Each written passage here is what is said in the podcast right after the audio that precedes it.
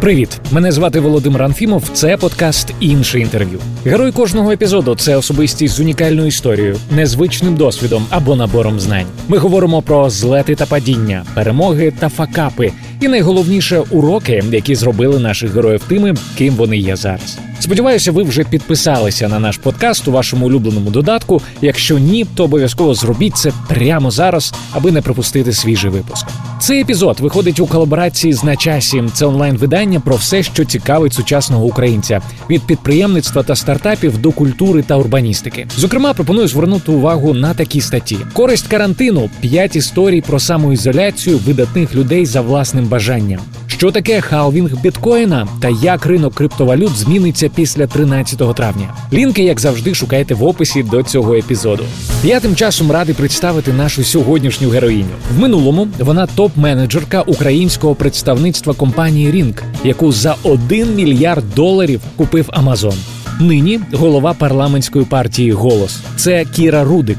Ми поговорили про зворотню сторону успіху та ціну, яку за нього доводиться платити, а ще про принципи побудови зіркової команди. Ну що, ми будемо завойовувати світ? І всі такі, да, ми будемо завойовувати світ. Мотивацію робити неможливе. Якщо ти йдеш вперед, то ти йдеш вперед. Закомітився вперед. Відкриття, які Кіра зробила, ставши депутаткою. No way або no shit. Виклики, які стоять перед Україною зараз. Аларм, аларм. Збираємося під офісом президента, тому що те, що відбувається, це вже погано. Це чорне, це чорне-чорне. Та багато іншого. Зустрічайте Кіра Рудик.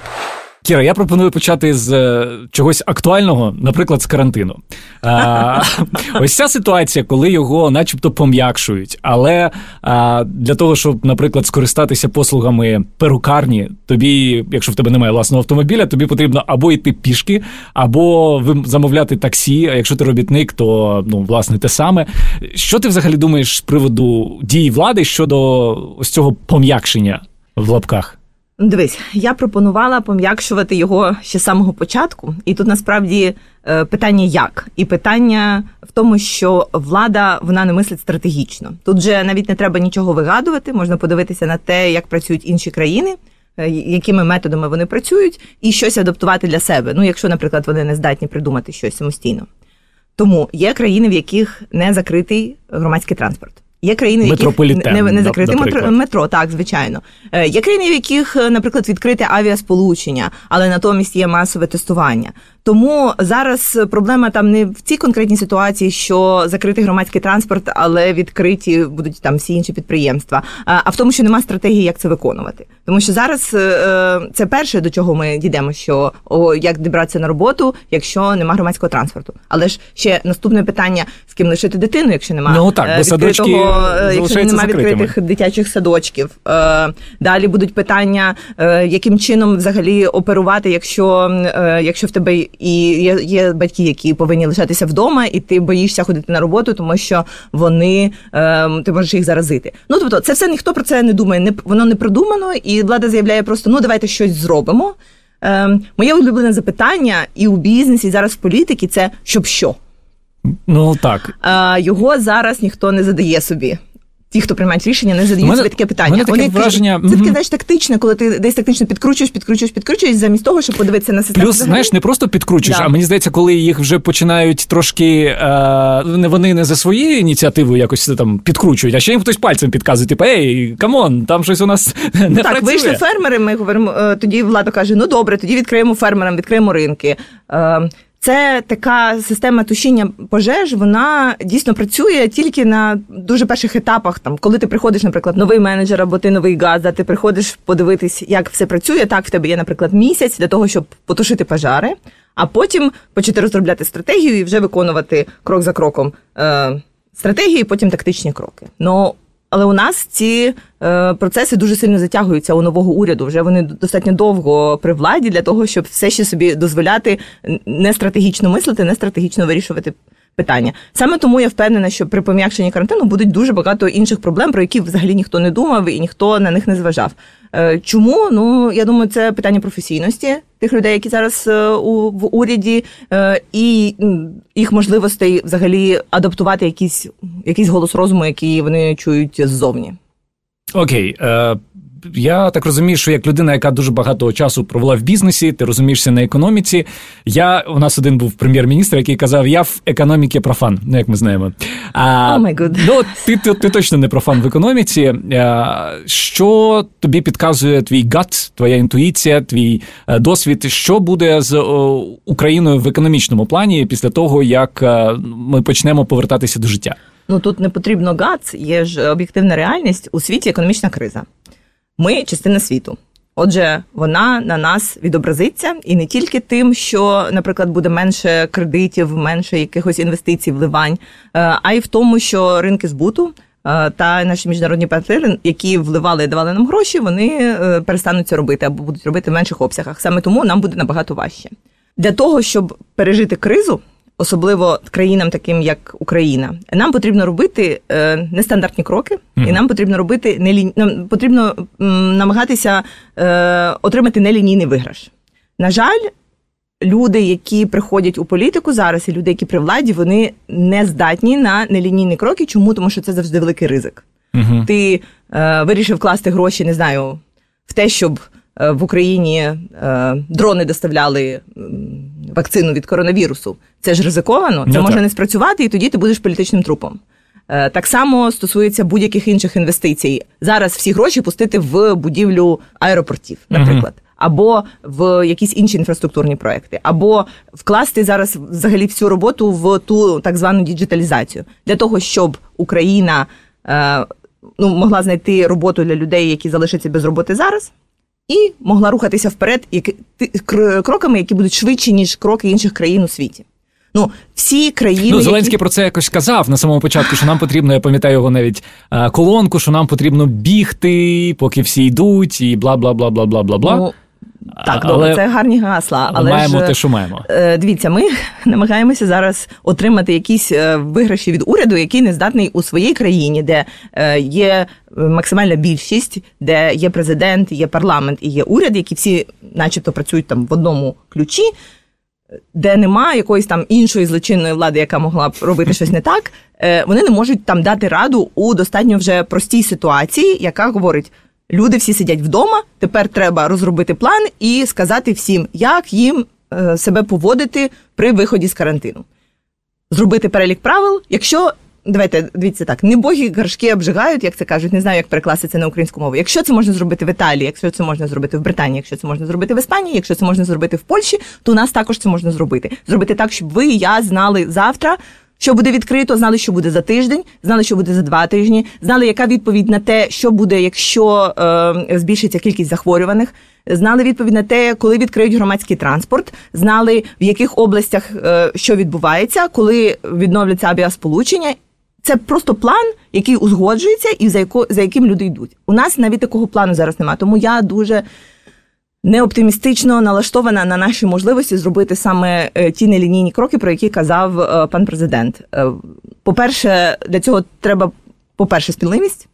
Її я не бачу зараз у нашій владі. Яку б ти оцінку поставила Кабміну? А, ну, ось, Три зараз... з мінусом. Три з мінусом. У мене є завжди ще жарт про якби ви побачили програму роботи Кабміну. Я хочу сказати нашим слухачам, що це люди, які Е, саме executive branch, люди, які управляють країною, ну, виконавча влада, яка саме приймає оці рішення, коли нам виходити, що нам робити, як нам розвивати економіку, безпеку, як нам залучати інвестиції, няні. Це все це все люди роблять оце ці своїми руками. Вони зробили програму своїх дій на 9 сторінок. Угу. 9 сторінок 14 шрифтом, і там там і нема вступ, жодних мабуть, на сторінки 3. там нема вступу. А, там вступу. Е, єдина цифра, яка там є. От угадайте. Да ладно, от єдина, от єдина цифра. цифра. От угадайте, що це за цифра. Ну, я не знаю. Це цифра 19 в слові COVID-19. Це у нас можна матюкатися. Так, можна, ну це це, це, це, це, це капець. Скажімо так. Скажімо так. Так, але ми очікуємо, ми кажемо однією рукою тут нелінійні кроки, розвиток економіки, що та і в іншу боку, ми кажемо, ці люди, о, це, це їх план. До тебе прийшов от ти CEO компанії, до тебе прийшли групи executive ів високооплачуваних, які кажуть. Так, значить, у нас вот тут ми 50 днів вже працюємо. Зараз ми от що ми напрацювали, і показують тобі брошур, брошурочку. Ти, звісно, кричиш, рукою розбиваєш стіну, кажеш там пошли вон або щось таке. Вони кажуть, ну що таке, ми взагалі молодці. А це країна, це на рівні ну, країни. Я розумію, ти б таких робітників у себе не тримала би в бізнесі. Ну я б не тримала. Я думаю, що жоден бізнес зараз не тримав, тому що бізнес він хоче рости, розвиватися. Е, і будь-хто, будь хто робив бізнес, знає, що така такий частинка цієї сміливості, ризикованості вона завжди повинна бути. Інакше ти будеш просто як усі і ніколи не станеш. Е, ну, такий по справжньому успішним. Я пам'ятаю е, розмову з однією політикинею. А так от вона мені розповідала свої враження ну там до того, як прийшла в політику, і вже як mm-hmm. там опинилася. І Вона каже: ну, поки ти не в політиці, тобі здається, ну окей, можливо, ми щось не знаємо, можливо, ми там не до кінця володіємо інформацією. А вони ж там, типу, знають. А потім ти туди потрапляєш під купол там чи в Кабмін, і розумієш, що вони теж ніхрена не розуміють і не контролюють ситуацію. Ем, Так, ну це напевно була таке один із найбільших інсайтів, коли я прийшла, мені здавалося, от ми собі живемо, досягаємо успіху, щось там робимо, стараємося, але десь є оці всі люди, про яких знімають фільми, такі світлі уми, а є і чорні уми, які придумують якісь стратегії зла. Наприклад, є люди, які е, вони там е, я не знаю, бачив фільм карточний серіал карточний бот, що там отаке, значить, ага. що всі дивляться, значить, яким чином повернути країну туди, повернути країну сюди. А що насправді? А насправді, значить, е, я не тут нагнітаю саспенс. Значить, а насправді ти приходиш і бачиш, що це. Ну, по-перше, люди е, абсолютно такі самі, як ти, е, часто ще й не такі освічені. Люди, які не дуже за якими нема контролю, ну тобто відповідальність вони понесуть, але у наступний політичний період можливо. Тобто немає е, такої віддачі, як на ринку, коли ти там зробив поганий продукт, не продав його, прогорів. А ти, наприклад, е, ну так тут всі е, персонажі вигадані, але, наприклад, є плани які до нас виносять, показує уряд, які пише, е, вибачте мене, е, помічники, які там отримують 800 доларів, які взагалі нічого не знають. Е, оскільки бос пішов, бос пішов кудись на нараду до, наприклад, там президента, то і віддав це, сказав там Леночка, срочно напиши. І потім тобто це країна живе за тим, що написала Леночка? Іноді так. Іноді так. Тобто, деколи буває така разюча некомпетентність, що в мене це просто на голову не налазить. Але я це бачу дуже дуже е, багато де. Ну, тут є це це перше, напевно, питання, того, що ти приходиш туди думаєш no way, або no shit.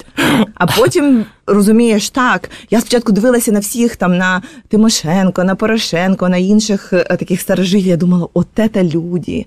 Оце вони все все пережили, вони, напевно, багато чого знають. О, насправді всі знають плюс-мінус одне і те ж саме. І ті люди, хто при владі, ті люди, хто керують тим, яким чином витрачаються величезні кошти наших з вами податків, і ті люди, які витрачають величезні кошти ресурсів природних, які є у України, е, це все такі самі люди, як ми з вами, зі своїми слабкостями, зі своїми так званими обязами перед тим, хто mm-hmm. їх привів до влади. Саме тому не потрібно очікувати від них е, якихось проривів. Тобто... Я про твою трансформацію теж хотів е, поговорити трошки. Я дивився твої пости, коли ти тільки прийшла в Верховну Раду. Там було клас, тут всі такі молоді, це свіжі нові обличчя, так. і відчувався дуже сильний оптимізм. Так. А, Один з нещодавних твоїх постів був про те, що капець тут майже кожен депутат пов'язаний з кимось е, з олігархів. Важко знайти когось, хто не пов'язаний з олігархами. Зробила ще ти якісь ну, такі відкриття, які от Кіра, яка до Верховної Ради і і зараз, що знає одна і не знає інша? Ну, давай більш абстрактно говоримо, а потім перейдемо до конкретики. Значить, різниця між політикою і бізнесом е, в тому, що у політиці дуже багато стейкхолдерів. Тобто, в тебе може бути дуже крутий закон і е, дуже крута ідея. По-перше, ти не можеш її просто так прийняти, або не можеш її просто так е, презентувати, тому що вона зачіпає інтереси, справжні інтереси, не інтереси олігархів, а дуже великої кількості людей. Uh-huh. І треба, щоб вони всі погодилися з цим. А у всіх людей різна думка. У бізнесі в тебе є якась ідея, в тебе є люди, які на тебе працюють, або твої однодумці. Ви проговорили і ви йдете вперед. А тут просто обговорення ідеї, чи вона підходить чи ні, може затягнутися на велику кількість днів, на місяці. Це перше. І це дуже важко сприймати з самого початку, що тобі треба ще когось слухати, дуже багатьох людей слухати перед тим, як ти взагалі будеш приймати якісь дії. Навіть якщо це група там з п'яти людей, які хочуть зробити якийсь економічний прорив, вони по суті паритетно кожен з них має право думки. Це велика різниця. Це те, чого я не знала, коли я йшла в політику. Мені здавалося, що все більш лінійно і можна просто придумати план і йти по ньому вперед. Типа, вперед, вперед. класна ідея і, І вперед, реалізовувати. вперед. Потім виявляється, що є не знаю, група аграріїв або кого завгодно, які кажуть, ні, ми не можемо цього робити. Ми абсолютно протестуємо. Це повністю порушує наші права. Ну Наприклад, ну, це велика е, це велика задача, яким чином е, такі нові ідеї інтегрувати там в економіку, взагалі в нашу державу. Е, але вона її можна вирішувати, але але також це не це не один, два, три. Угу. Друге питання це також що, що взагалі роблять депутати. У нас існує думка, що депутати займаються законотворчою діяльністю. Я також думала, що ми прийдемо, будемо займатися законами. Але насправді це дуже сильно залежить від того, як, яка в тебе політична сила і взагалі що відбувається в країні. Тому що е, від цього залежить і що будеш робити ти. Ти можеш приходити своїми ідеями законів, змін економіки, але якщо, наприклад, ти є опозицією, то ти можеш тільки казати, чим погані закони більшості. Критикувати. Тільки критикувати. Так. Тобто в тебе можуть бути дуже круті закони, дуже круті ідеї. Ти з ними походиш, походиш, походиш, походиш. Вони нікому будуть не потрібні, тому що у, е, у, у на цей час влади там у коаліції у них є свої плани на це.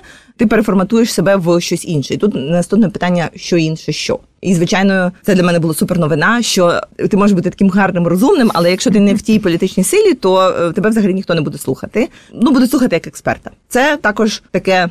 Е, відкриття. Таке, таке відкриття. Можливо, якби я раніше у бізнесі була більш дотична до політики, я б про це знала, але все одно я думала, що ну е, адекватна, об'єктивна реальність в цьому випадку що зміниться.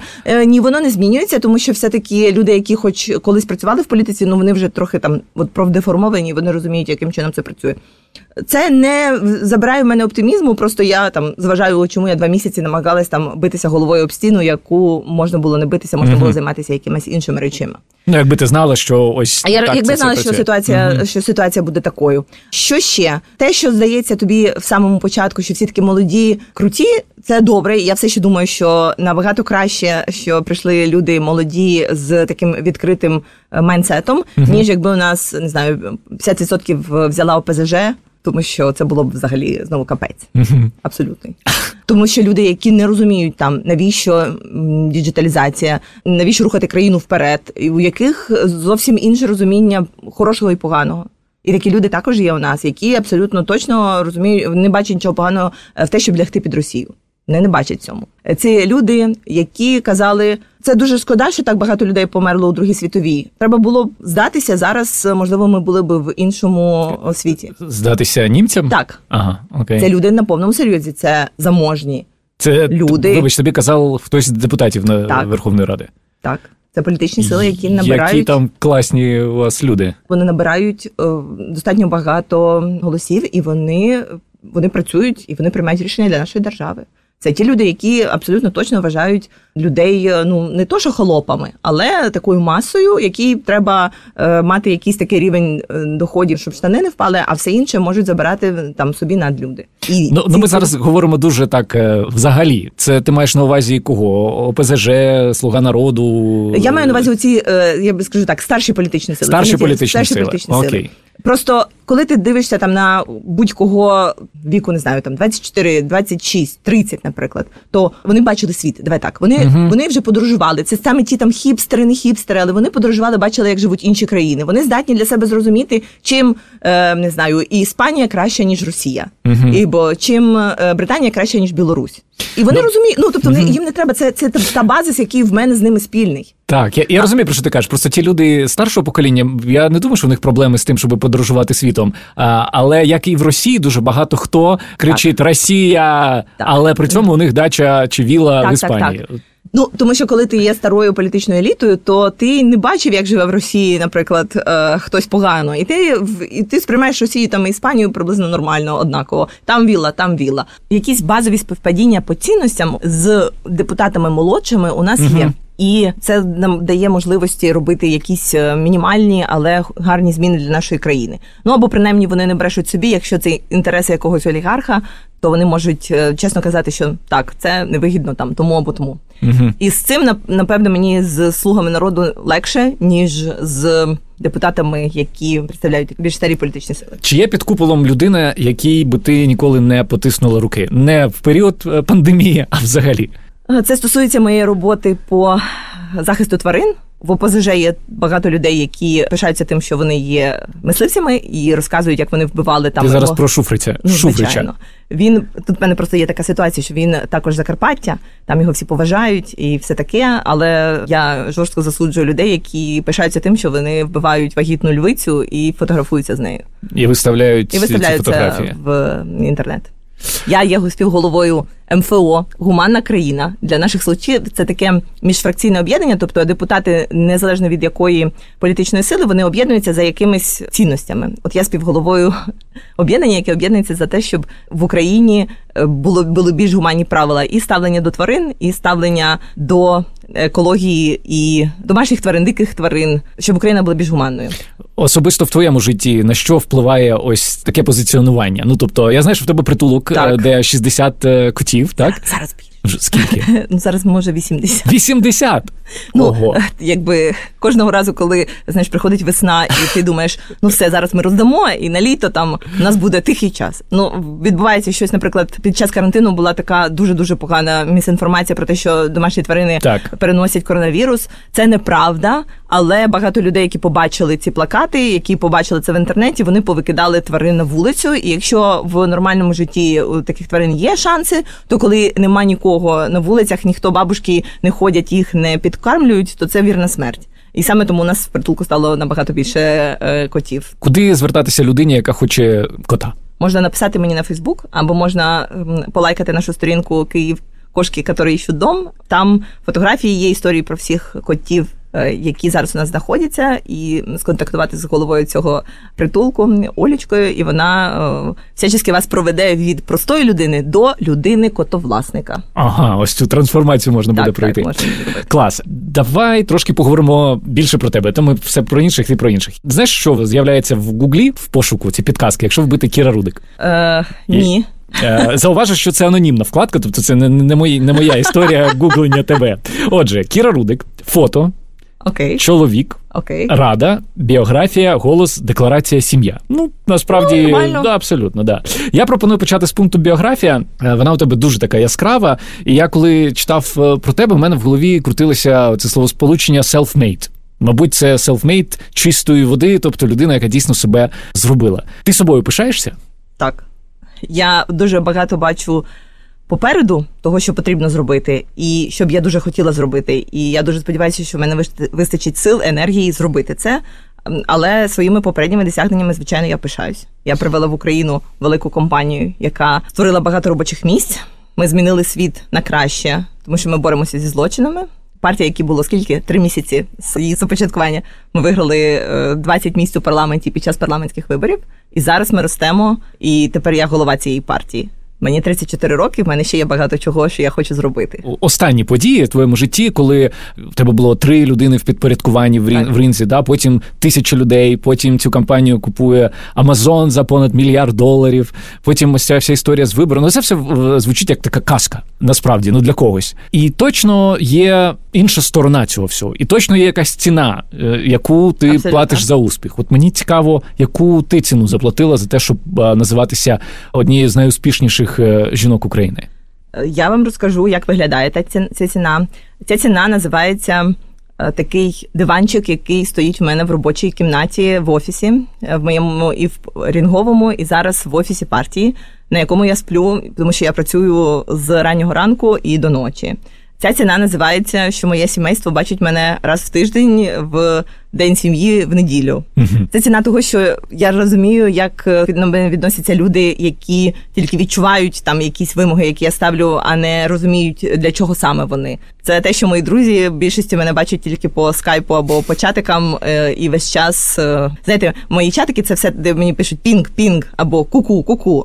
Тому що я одночасно роблю дуже багато речей для того, щоб все це рухати вперед. Що тебе драйвить? Для чого ти це все робиш? А ти знаєш, раніше я казала, що жах, мене драйвить жах, коли у нас було тисячу людей. Е, кожен мій рух, кожна моя дія, вона могла якимось чином відобразитися на їх житті. Вони могли втратити роботу, або вони могли отримати щось.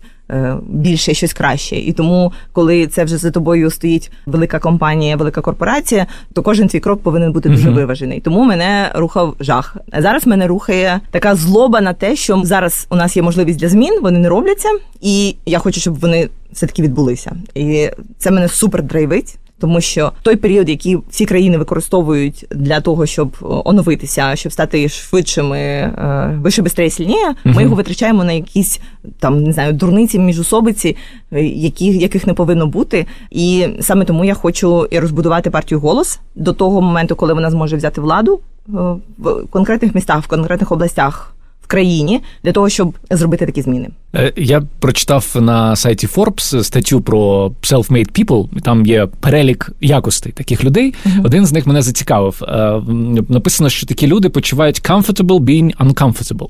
тобто комфортно від того, що некомфортно. Наскільки це про тебе? Так, це правда. Е, і навіть ті, ті люди, яких я знаю, які є дуже успішними, вони весь час самостійно себе пушають з зони комфорту у якусь іншу зону. Ем, в мене я контрол-фрік дуже такий сильний. В мене є дуже багато чек-лістів, переліків. І е, знаєте, для чого взагалі робляться чек-лісти? Е, не для того, щоб ти не забув, не для того, щоб, щоб ти викреслювати щоб мабуть. викреслювати. Це дуже приємно так. викреслювати. Але виявилося, що навіть ті люди, яких я з якими я спілкувалася із Амазону, і Річард Бренсон, який був один з інвесторів наших, то ні, задача в тому, щоб в тебе завжди був такий довгий перелік, щоб ти знав, що ти не можеш зупинитися. Тобто викреслити до нуля це не задача. Задача завжди мати перелік того, що тобі треба зробити. А, Мені цікаво, наскільки твій бекграунд сформував тебе. Переформулюю по-іншому. Якби ти народилася в іншій родині, яка була там заможна, деньги не вопрос, і от все, все таке інше. А, Ти би стала тим, ким ти стала? Ні, не стала б точно. Ну, я була б кимось іншим. Е, мене є насправді одна претензія до моїх батьків, і я її завжди їм виказую, і ми е, щиро сміємося. Це я завжди не розумію, це я в маму чи в тата такий трудоголік. У нас була культура роботи, культура того, що ти повинен бути найкращим в тому, що ти робиш. У нас були заборонені слова, там що ти втомився, щось там ще про. Розлучення здається, е, і моя мама зараз живе в Сполучених Штатах. Тому у нас є T-word and D-word. T-word is a tired, Ага. Е, ти не розгружав вагони всю ніч, щоб ти був tired, І D-word – це divorce, ну це про сімейні цінності більше. Ага. А поясни, що, ну, що от я е, останнє не, не зрозумів. Е, не дивлячись на те, що моя мама вона розлучилася з моїм татом, це мій другий тато. Це навіть стосується знаєш, менше слова divorce, це більше напевно про комітмент. Якщо ти вже взяв на себе слово, ага. то ти його тримаєш. Маєш ти його тримаєш. Якщо ти сказав своєму сусіду, що ти завтра підеш з ним в магазин, то все, то ти вже помреш, ну ти підеш. Е, там, якщо ти сказав, що ти будеш виконувати якусь роботу, то ти її виконуєш. Тобто, коли ти сказала, що погоджуєшся на інтерв'ю, я міг не перезапитувати, міг не перезапитувати інший раз. Так. Одна твоя цікава цитата бізнесового періоду. Е, ти сказала про те, що е, як лідера тебе характеризує ну там перелік. Знову ж таки, те, що мене зацікавило, це відсутність жалю до себе. Ну, ти ще сказала і до інших. Так. А Тобі ніколи не буває себе шкода? Ну, я можу сказати, коли коли ти знаєш, це в спортзалі, ти робиш в оці, це називається е, щось там походка дракона. Ти так значить стоїш, стоїш на ногах, ідеш потім долонями на підлогу е, п'ять кроків вперед, потім стаєш в планку, потім е, стаєш, потім йдеш е, обратно. І потім, якщо коли ти робиш 30 разів, так, то ти встаєш. Я не починаю плакати, але я думаю, що мені дуже себе шкода, і чому за що, чому я повинна це робити? Це ж жахливо, це дуже неприємно. Я хекаю. Ну, коротше, оці моменти так, мені шкода себе себе. В інші моменти я дуже боюсь, що той час, який нам виділений, щоб ми його не згаяли. І це про мене як в бізнесі, так і про мене в політиці, так і про мене взагалі в житті. Тому е, тут вже не питання про жалість до себе, тут питання про те, якщо ти йдеш вперед, то ти йдеш вперед. Закомітився вперед.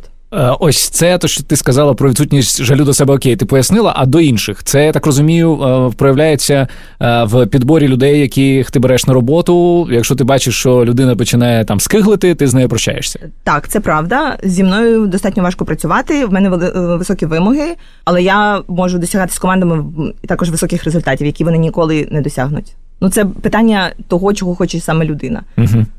Про підбір ще команди цікава теж твоя ідея. Ти колись сказала, що запозичила цю ідею у Амазону, що diversity is key. Це, це хороша історія. Тобто не брати в команду е, виключно таких людей, як ти самий. Ти ти можеш трошки так. детальніше про це? Значить, Це, це гарна історія, вона трошки довше. Коли ми починали в стартапі, ну ти зрозумієш, стартап це такі пірати. Угу. Пірати всі разом е, і всі підбираються такі, які ну зможуть витримати цей шлях. Це знаєш, ти важкий шлях, грошей нема. Є якісь ідеї, дуже рідко є шанс на успіх, і ти будуєш таку дуже таку командочку, яка кожен як птічки на віточки, кожен з собою одне з одним разом. І вони мають бути дуже схожі між собою. Це такі пірати, де у нас зустріч відбувалася, Я казала так: ну що, ми будемо завойовувати світ, і всі такі да, ми будемо завойовувати світ. Я казала, у нас новий продукт, ми з ним виходимо на ринок. І всі такі, да, ми виходимо на ринок, ура, вперед, вперед, вперед. І це було дуже весело. І десь півтора роки у нас пройшло, і от мене команда топ-менеджерів, вона була вся така. Я знала, що вони прям як я в дзеркалі енергійні, різкі енерджайзери. Е, е, так, е, такі е, люди, які досягають свої мети. Такі uh-huh. і тут у нас, значить, півтора роки пройшло, і нам потрібно було взяти голову юридичного відділу. Ну, айтішна компанія, голова юридичного відділу. В неї дуже гарна е, була репутація. Ну, я співбесідувала все, начебто було дуже добре. І от наша перша зустріч з нашими топ-менеджерами. Ми всі збираємося. І, і я кажу: так, ну що, ми тепер зараз у нас новий продукт, ми завоюємо світ. Е, і всі такі, да, всі хлопають. Е, все. А вона каже: звініть, пожалуйста, ви не завоюєте світ. Все таки, что, что, кто? Вона каже, потому что ви можете сісти в тюрму. І ми такі, що? Потім всі виходять, такі, ти кого наняла? Хто це таке? Оно не тімплеєр. Оно, що це за вже? Чому вона нас демотивують? Ну, і виявилось, що дійсно були якісь моменти, про які ми взагалі не подумали. Ага. Але захопившись ми ентузіазмом, ми захоплювалися, ми йшли вперед, і вона дійсно нас захистила від багатьох багатьох моментів, які потім ну тобто які могли потім вискочити. І тут питання було в тому, що коли ти лідер, повинен збирати команду людей, які не тільки схожі на тебе, а які ще дають тобі такий великий великий рендж розуміння світу. Це те, що зараз я бачу в політиці, це достатньо е, добре допомагає. Тобто ти все одно приймаєш рішення, але ти повинен не робити робити цю інформацію, яка в тебе є, дуже вузькою, коли uh-huh. тобі кажуть тільки те, що ти хочеш почути. Треба розуміти все, тоді рішення буде більш правильне. Я думаю, це ще проблема тих, хто приходить до влади. Вони оточують себе людьми, які їм зручні, О, і в теплій ванні перебувають, а потім дуже сильно дивуються, чому ну, люди нас тепло, не підтримали. Тепла ванна, та а по-друге, це ще й нема конкуренції. Я бачу зараз е, декілька міністрів, які себе оточують дуже слабкими помічниками, дуже слабкими замміністра, для того, щоб це не щоб була конкуренція. щоб їх не з'їли але ж тебе не з'їдять не не тому, якщо ти будеш себе е, оточувати слабкими гравцями. Тебе не з'їдять, якщо ти будеш справжнім лідером. Друзі, ми продовжимо вже менш ніж за хвилину. Приблизно стільки ж часу у вас піде на те, аби залишити відгук про нас на Apple Podcasts. Ви можете запитати, чому він говорить про це в кожному випуску. Поясню, чим більше відгуків, тим вище рейтинг нашого подкасту, і тим більше людей його зможуть почути. А ми лише про це і мріємо, і дуже сподіваємося на вашу підтримку. Що ж робити, якщо ви не користуєтеся Apple Podcasts? Подкаст. Напишіть про нас декілька слів у себе в Фейсбук, тегнувши сторінку іншого інтерв'ю та давши лінк на ваш улюблений епізод. Будемо вам за це безмежно вдячні. Ну а нам час повертатися до розмови з Кірою Рудик. До політики ще повернемося щодо бізнесу. Я думаю, ти дуже добре пам'ятаєш той день, коли відбулася ось ця угода. Так. Ви все підписали. Ще немає на сайті декларації твоєї декларації, тому так. я не можу подивитися, скільки в тебе грошей, але в одному інтерв'ю ти натякнула, що це близько одного мільйона доларів. О, напевно, зараз після політики вже трошки менше. Окей, в тебе ну все одно погодься, що це ну дофіга. Це велика сума, так. Е, яка ну у когось мог після того, як ця сума е, опинилася на рахунку, могла виникнути ідея: Вау, нарешті можна займатися я не знаю чим завгодно, але не працювати. Я так розумію, що it's not your case. В тебе е, такого не було. Якби мені сказали, що я можу займатися чим завгодно, я б зараз займалася саме тим, чим я займаюся. Тобто, ти та щаслива людина, яка б нічого не змінювала, якби в неї було там необмежений ресурс. Ти би все так само і робила. Я маю на увазі напрямок, так. по якому ти рухаєшся. Так. Ну ви бачите, я ж могла е, колись виникала, знаєш, така ідея, що я, значить, зароблю грошей, потім буду е, в мене буде компанія, вона буде працювати самостійно, а я буду лежати на дивані або десь там на шезлонгу на пляжу і е, думати про велике і жити. І е, це було напевно за місяць після того, як ми вже продали Амазону, і в мене була перша відпустка за напевно два з половиною роки. Ага. І я сказала, що я їду на два тижні. Я їду на два тижні, я буду лежати, значить, там під пальмами. І я повернулася, і як бачу, як дві мої помічниці, одна іншій дає 50 гривень і каже 4 дні, а друга каже і 3. Тобто Е, вони Я повернулася десь, десь через три дні. Так не побилися об заклад, Заклад. незалежно від того, що у нас були заборонені ставки у офісі. Але е, е, я десь повернулася, тому що в мене вже було багато ідей, які потрібно робити. І я повернулася їх втілювати. Е, Окей, ще одна твоя цитата. Я їх багато набрався, готуючись. Ти сказала приблизно наступне: що бізнес, ну а тут можна бізнес замінити словом гроші, дає тобі можливість втілювати твої мрії набагато раніше, ніж на пенсії. Наприклад, я багато хто думає, там відкладає життя на пенсію. Так, от у мене е, тебе запитання: окрім притулку, який точно був твоєю мрією, які ще твої мрії вдалося реалізувати завдяки ну бізнесу, грошам, whatever? Дати своїм батькам і своїм родичам, які від мене залежать, все, що я б хотіла їм дати. Знаєш, як в мене помер е, минулого року дідусь. е, Ну тобто він не побачив, що я пішла в політику, і не побачив, що я тепер голова партії. І я дуже дуже шкодую, що ну, у нього не було цих емоцій. Так само зараз гроші допомагають мені е, оточувати моїх батьків всією тим тою заботою, якою я б хотіла їх оточити. Ти уяви просто той момент, коли ну я думаю, що твої батьки так само там працюють, щось роблять. Так. Уяви, що ти відчуваєш, коли ти купив машину, пов'язав її червоним бантиком і привіз під офіс до своєї мами. Ти так робила? Я робила так, так. Які були і, Ну, враження? мама вибіжала, казала, що це, що це произошло? Чому? Е, Що це? О, боже мой, она же такая желтенькая, серебристая. Ну, вот, що це? Це що, мені? Зачем? Ну, вот все це. Або ще якісь смішні речі. Е, Знаєш, коли я була студенткою, у нас було дуже мало коштів. Моя мама поїхала в Америку саме тому, що в Ужгороді було дуже важко знайти роботу. Ну коротше, це це були всі історії того, як е, всі виживали. Це був там кінець 90-х, початок 2000-х. Важко. І я, е, значить, я студентка, і мені весь час на все не вистачає. Я працюю на там на мільйоні якихось підроботок, роздаю якісь флеєра. Все, що все, що треба робити, роблю. І приїжджає моя до мене в гості, приїжджає моя подружка з Ужгороду, і ми так хочемо кудись піти, але грошей зовсім нема. І тато десь там заходить в книжці в себе схованих сховані Заначку. гроші, заначку і віддає мені. От і каже: ну. Давай, давай, йдіть. Що то поїдіть погуляйте. пере». Ну я це дуже добре пам'ятаю. І кожного разу, е, коли там мені хочеться зробити щось гарне для батьків, я роблю, і там папа каже: Ну вот, зачем ти це зробила? Не нужно було. У нас був старий комп'ютер, він був хороший. Ну це все. Я кажу: помниш ти там що то 500 гривень, помниш? Я їх дуже добре пам'ятаю. Це, це приємно. Це те, що гроші не можуть купити. У нас не так багато часу лишилось нашими батьками ну, на цьому світі. І мені хочеться, щоб у них було там по максимуму того, що я можу зробити для них. Ну і це не тільки батьки, в мене ще туча родичів. Є кому допомагати. Є так. Схема бізнесмен або бізнесвумен, політик і знову бізнесвумен, це вона є досить поширеною. Ну, в мене є декілька знайомих там нардепів, які до цього займалися бізнесом, потім прийшли в політику, у них теж горіли очі. А потім, коли закінчилася каденція, вони казали: ти знаєш, я, мабуть, повернуся, бо там свою подушку я вже проїв. Треба Так. зараз піти і попрацювати. Як тобі здається, ти в політиці надовго? Ну, я планую надовго. Я е, розумію, що життя воно таке буремно ще завгодно може змінитися, але поки що в мене подушка ще достатня, і в мене є багато планів. Тому будемо працювати. Плюс знаєш, ще є велика різниця між е, роботою в парламенті і партійною роботою. Так, Тому, звісно. е, якщо в парламенті зараз як опозиція ти можеш робити ну там якийсь такий шматочок, то партійне будівництво це насправді дуже цікаво, і я цим займаюся і планую цим займатися ну достатньо довгий час.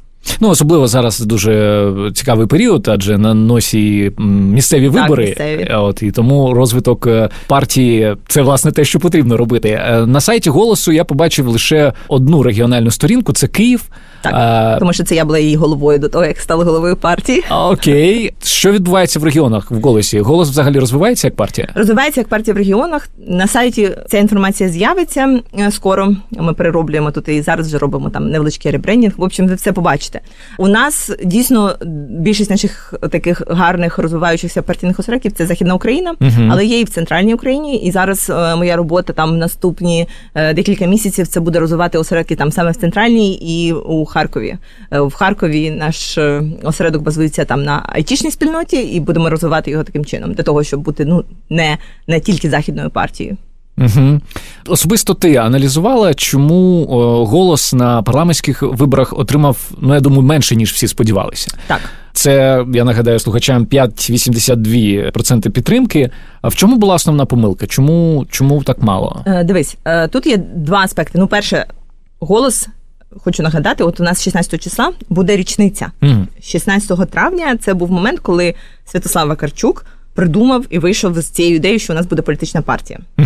Травень, червень, липень, серпень. Три місяці до виборів, насправді. Тобто отримати 5,82% за е, три місяці по Україні, і мені здається, це насправді дуже гарний результат. Те, що він був менше, ніж очікувано, в цього є дві причини. Перша Мгм. Це організаційна, тобто зліпити за три місяці кампанію і осередки по всій Україні. Я б за це не взялась, скажу так. Серйозно? Я, я приймала участь у виборчій кампанії, але так, в мене весь час ще був, був бізнес, тобто дуже опосередковано. А так, щоб сказати, що я організую такий виборчий процес е, по всій нашій країні, я б за це не бралась, тому ті люди, які зробили, вони зробили реально подвиг. Тому організаційно там Мгм. було, тобто, що у нас не було спостерігачів в половині міст, де там повкрадали голоси, що у нас е, десь е, ми могли різкіше виступити або сконцентруватися на конкретних речах. Там такі операційні моменти.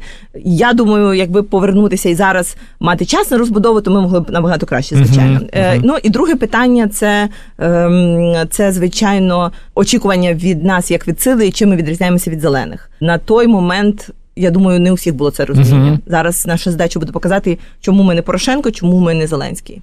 От, власне, я хотів е, поговорити про перші місяці в Раді.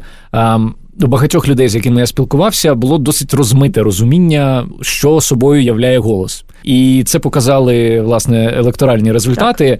Щоправда, ну на- в перших місяцях там було взагалі все погано, коли були Так. лютневі е, опитування, там щось Да-да-да. 0,9% у Ну, було, ну я знаю, які це, ну ладно, хорошо, да. Е, Це, Так. це КМІС е, в лютому місяці. А от нещодавні показали цифри наступне: що у голоса 3,5% підтримки КМІС. Тих, хто збирається голосувати для порівняння, просто. У слуги народу 32,6, ОПЗЖ 15,8, Європейська солідарність 15,2, Батьківщина 12, Ну прости господи, у Шарія 3,6. Так, Цифри піднялися, так. але все одно це навіть не той результат, з яким ви приходили. І в мене звідси два запитання. Перше, Так. те, що цифри піднялися. Як ти е, гадаєш, в цьому є твоя заслуга? Так, звичайно. А я дуже люблю людей, які не скромнічують. А це я не скромнічую, тому що одна з задач, яка в мене була, ставши головою Мгм. партії, це е, щоб нас стало чути. Тому що це така велика і неприємна концепція про те, що голос не чути. Це є проблеми там наші внутрішні, і моя задача це пофіксити. І я з цим працюю. Тобто, перше, одне з перших моїх рішень було це, що ми виходили на акцію е, під офіс президента на Так. банкову проти мінських угод. Друге, це було е, непідтримка існуючого уряду. Він мені тоді не подобався, і зараз мені не подобається. Це те, що ми вийшли з зали, і ми чітко заявили, що ми не будемо його це коли підтримувати. Шмигаля е, Так, призначали. Так, це абсолютний розворот нашої країни в сторону Росії. Це деякі акції, які також стосуються питань мінська, питань відносин з Росією, і це публічна робота не тільки Святослава Вакарчука, а й інших наших депутатів, які дуже сильно активізувалися. Це випрацьовування стратегії партії, це місія, візія, це те, про що ми є, про що ми ні. І це таке більш чітке розуміння, що таке партія голос і чим вона буде далі. Якщо коротко, ти е, сама сказала, що багато хто не розуміє, але має зрозуміти, чим голос відрізняється від е, зелених, від е, Порошенко. Ну від Тимошенко, я думаю, там зрозуміло більш-менш. Якщо коротко, то чим? В чому Ми- ваше унікальне торгове предложення? Торгове предложення у нас унікальне складається з трьох пунктів. Перше, ми чітко проукраїнські і ми чітко антипроросійські. Ми Мгм. розуміємо, що значить здача національних інтересів, і не допустимо її будь-якою ціною, чесно будь-якою. Друге, це ми протикорупційні. Жоден з нас ні не йшов у політику для того, щоб красти, і жоден з нас не піде у владу, щоб красти. Ну, сюди вкладається ще антиолігархічність, тому що по суті олігархи це ті, хто весь час весь час крадуть щось з нашої країни. І ці два пункти вони вже дуже добре кажуть про те, що ми є. А третій, ми ще знаємо як. Тобто, не дивлячись на те, що ми і патріотичні, і е, не збираємося красти, ми ще знаємо, як зробити так, щоб стало краще. І це стосується освіти, науки, економіки. Ми є 20 людей у парламенті, і ми є зараз набагато більше людей в країні, які знають, що треба робити. Це здається мені унікальна пропозиція на існуючому ринку. Безумовно, але і все одно хочеться пощупати, помацати. Давай. Е, кажеш, що ви знаєте як. Так. Досі на сайті партії голос висить програма. Так. Я вчора її переглядав і зупинився на моменті олігархів. Так. От і там, е, значить, чорним по білому чи синім по білому, не пам'ятаю вже шрифт. Синім, колір синім. Так. Так. написано, що ви зробите олігархів законослухняними, окей, і зробите так, щоб в них взагалі там майже зник вплив на політику і на змі. От мені особливо, особисто мені, як людина, яка дуже багато працювала зі змі, в тому числі змі пов'язані з олігархами. Як ви це збираєтесь зробити? Ну, по-перше, програма пишеться, і ми її робимо е, для того, щоб роз- розказати, що ми зробимо, коли ми будемо при владі. Ми, на жаль, зараз не при владі, ми опозиція, і то ми зробили. Декілька пунктів, я про них можу розказати далі з нашої програми, що було майже неможливо зробити, будучи в опозиції, але ми це зробили. Ідея в тому, що якщо ти є влада, то ти розумієш, що ти впливаєш на людей виключно за рахунок змі і медіапростору. Ти створюєш правила, за якими перше проросійські сили не можуть володіти жодними засобами масової інформації в Україні. Це ми говоримо про канали Медведчука в першу чергу. І друге, ти створюєш систему чітких правил, яким чином відбувається е, націоналізація або покупка та продаж засобів масової інформації телевізійних каналів в Україні. Тобто, це перше, що треба чистити, тому що це ті люди, які в як би це м'яко сказати, я знаю, що можна матікатися, але льють оце саме в вуха всім. Лайно. Лайно, а гарне слово так. Льють лайно в вуха всім. І якщо цього не змінити, то все, що ти будеш гарного або поганого казати, це, це все буде відбиватися від того, що який олігарх вирішив про тебе сказати на своєму каналі.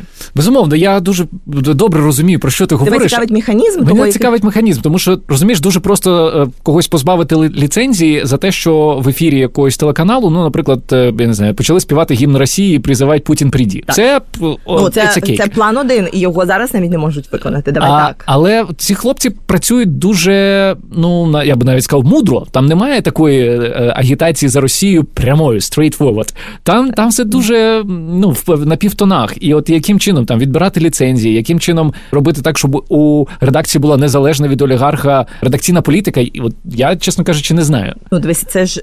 Одна з проблем наших існуючих політиків, що вони обіцяють тобі просте рішення. Ми не обіцяємо, що це буде просто, що це буде в перший місяць, і що це буде швидко. Але ми обіцяємо, що ми на цьому сконцентруємося, і ми це зробимо. Окей, ми перевіримо і, і Е, Чекає більшості партії голос в парламенті, і це буде один з перших кроків. Ну це розумно, це об'єктивна реальність, логіка, ще що там не подобається нашій політиці. Об'єктивна реальність, логіка, відповідальність за результат. Якщо тебе контролюють олігархи, то ти нічого не зможеш зробити.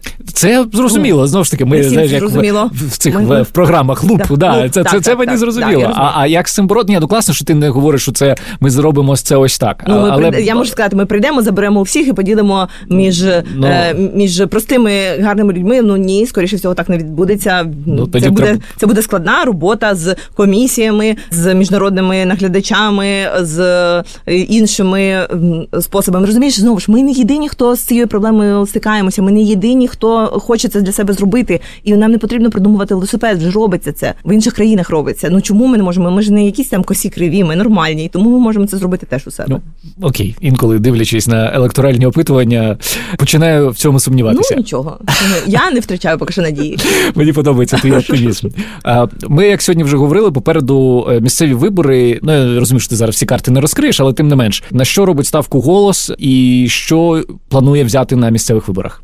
Дуже рано казати, що саме ми плануємо взяти на місцевих виборах. Звичайно, в тих. Е, Областях, де ми достатньо сильні, ми плануємо взяти не менше ніж у нас було на парламентських, Е, особливо це стосується там Києва, Львова і е, західноукраїнських місць. А у Харкові ми хочемо показати результат навіть кращий, тому що там знову ж сильна айтішна спільнота, де є думаючі люди, які вже розуміють, до чого зараз все йде в країні, і яким чином цьому потрібно протистояти.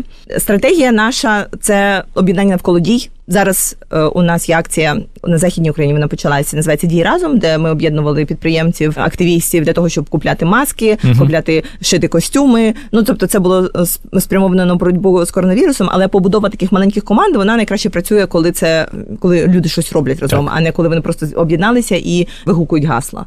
Ну і інші речі побачите. Я ж так вам все не розкажу сьогодні. Ну, я, я навіть не Так. сподівався, що зараз план, план вивелить. План капкан. А, окей, е, я не можу не запитати про Київ і не можу запитати про Сергія Притулу. Так. Останні рейтинги у кличка 38,7, Це друзі, не температура, це рівень підтримки. У притули 9,1. Так. Дуже великий розрив, але тим не менш притула на другому місці. Другий факт: Сергій Притула входить до політради голосу, наскільки так. мені відомо. Так, абсолютно. Питання: чи збирається голос підтримувати Сергія Притулу як кандидата в мери? Як ви ставитесь до цієї ідеї навіть гіпотетично? І що взагалі ти можеш з цього приводу сказати? Дивись, е, звичайно, ми будемо когось висувати. Ми ще точно не знаємо, чи це буде Сергій uh-huh. Притула. Це залежить передусім від того, наскільки він захоче в це вовлікатися, ну тобто full-time, тому що робота мера це все таки робота full-time. Сергій дійсно зараз зробив дуже багато для партії, і він в нього правильні цінності. Він енергійний, активний і таке інше. Але я не можу тобі сказати зараз оцей definitive answer, чи ми його висуваємо чи ні. У нас є трошки часу, і ми його використаємо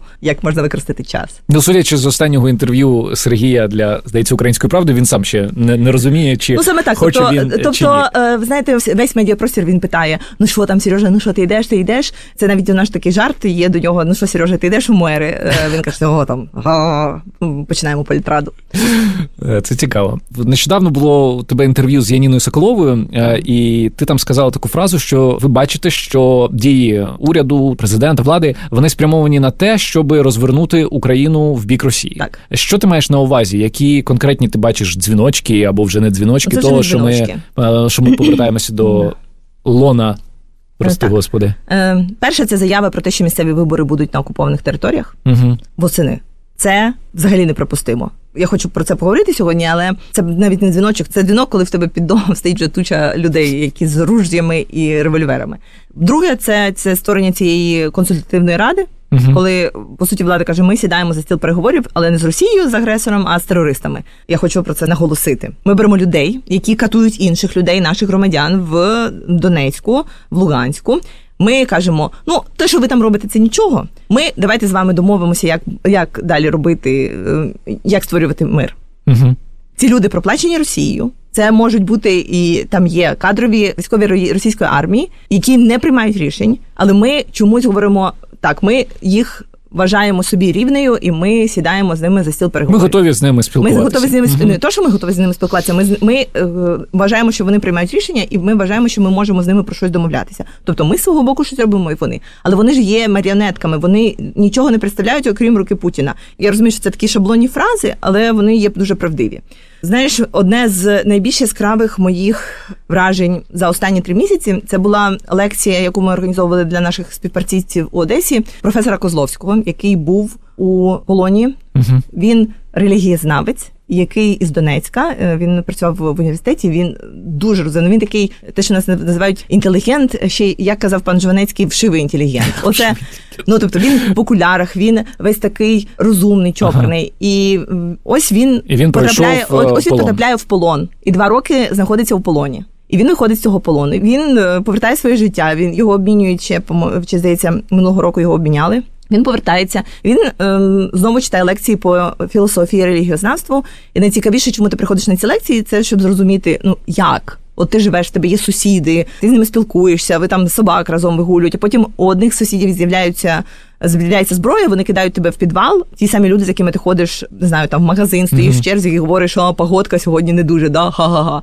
Е, І вони кидають тебе в підвал і знущаються над тобою. Яким чином, тобто, як взагалі це вкладається в розум людини, і яким чином жити далі з цим, що робити, і що тебе тримає, коли ти сидиш два роки і ти не знаєш, що ти кожного дня можеш померти. Це дуже добре послухати такі історії для того, щоб потім зрозуміти, що ми можемо, а що ми не можемо робити у перемовинах з Росією. Тому що коли ми зараз говоримо, що ми дамо якийсь статус будь-кому з терористів, ми таким чином, як держава, як люди, які якось відповідають, ми таким чином даємо амністію їм, і ми повністю зраджуємо тих людей, які там ще лишилися, і які чекають на те, щоб ми вийдемо не перемовними амністію для е, терористів, mm-hmm. а що ми е, знайдемо якийсь шлях до перемоги. І після того як послухати, от і Козловського, і інших е, екс-в'язнів, ну питання виникає набагато менше. Набагато легше малювати для себе лінії, які ти ніколи не перетнеш. Червоні лінії. Червоні лінії. Про них дуже багато говорять, але знаєш, як про Бога. Найкраще, напевно, не говорити, а робити. Ну і складається враження, що ось так потроху, потроху, потроху влада якісь, що вважалося червоними лініями, переходить. Так. Суспільство, ну я не бачу майдану, я не бачу так. якихось навіть тому, акцій що це протесту. маленькі кроки, тому що це знаєш ці бейбі степс, які зараз робляться. Ніхто з людей, е, які там не пов'язані з політикою, не знає, що таке ця трьохстороння консультативна рада, що там з цим поганого. Але ж для того ми і прийшли, для того там хтось нас обрав. Е, люди, щоб ми були на чеку, для того, щоб ми, коли бачили, кричали Аларм, аларм, збираємося під офісом президента, тому що те, що відбувається, це вже погано, це чорне, це чорне-чорне, і це потім призведе до не знаю.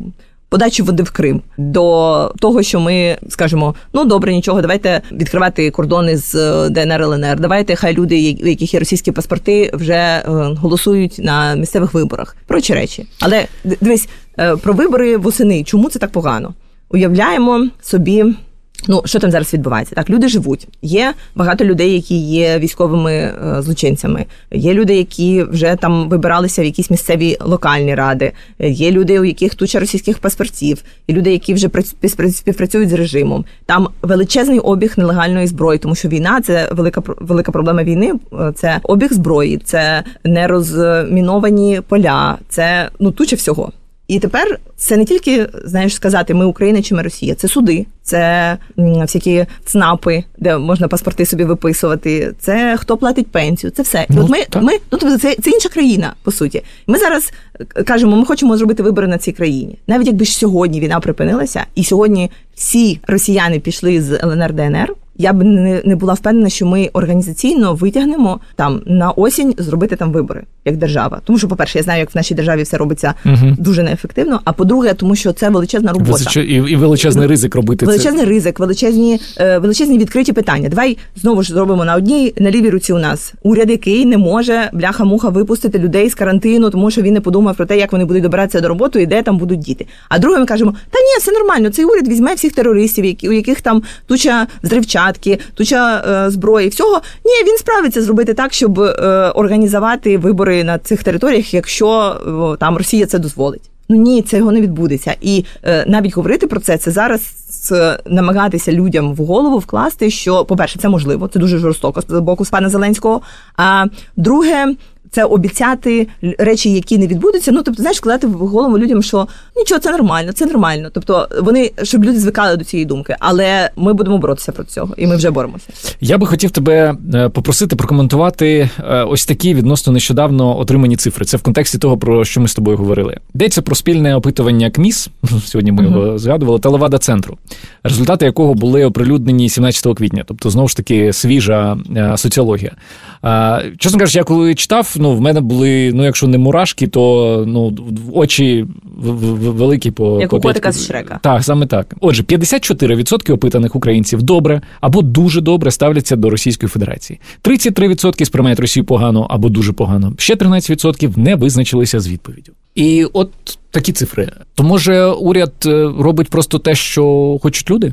Ну, чекай, це це називається популізм, це те, проти чого ми боремося, чого хочуть люди. Це так само, як виносити, якби ти спитав, а що ви думаєте про податки? Я впевнена, 85% сказало б, що податки завеликі, 10% не визначилися з відповіді. Це я я тобі інше скажу. 90% сказали, що їх треба відмінити взагалі. всі. Звичайно, треба відмінити податки, е, а гроші з бюджету всім роздати. Я таке чую, а, але пенсію підняти. Але пенсію підняти. Я це чую в парламенті, і це також мене дуже часто бентежить. Ну саме для того влада і приходить і бере владу в країні для того, щоб робити те, що правильно для країни, а не те, що говорить її опитування. Ти ж не проводив опитування. а Ви вважаєте, що треба запроваджувати карантин чи ні? Тобі всі сказали ні, не треба. Тому що ніхто не хоче втрачати кошти. А насправді це саме ті жорсткі міри, які повинна робити влада для того, щоб було краще для загального добра. Ну давай спитаємо: а чи вважаєте ви, що треба вакцинувати дітей? Ну от, ти знаєш, як там від отримаєш 50 на 50? 50 на 50, я 50 думаю. на 50, так. Ну, ну і так і відбувається. Ти не можеш, хтось вакцинує, ні, ну ти не можеш, ні. як, як влада, ти повинен працювати над тим, що добре для країни.